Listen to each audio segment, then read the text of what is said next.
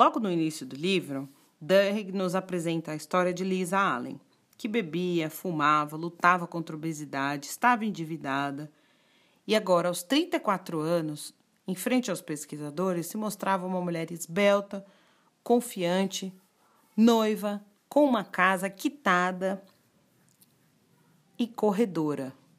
Uma série de transformações na vida dela. Como ela conseguiu transformar a vida dela? Esse é o principal ponto do livro. Ele mostra para nós um esquema de como se transformar ou adquirir um novo hábito. No meu entendimento, é o mais importante.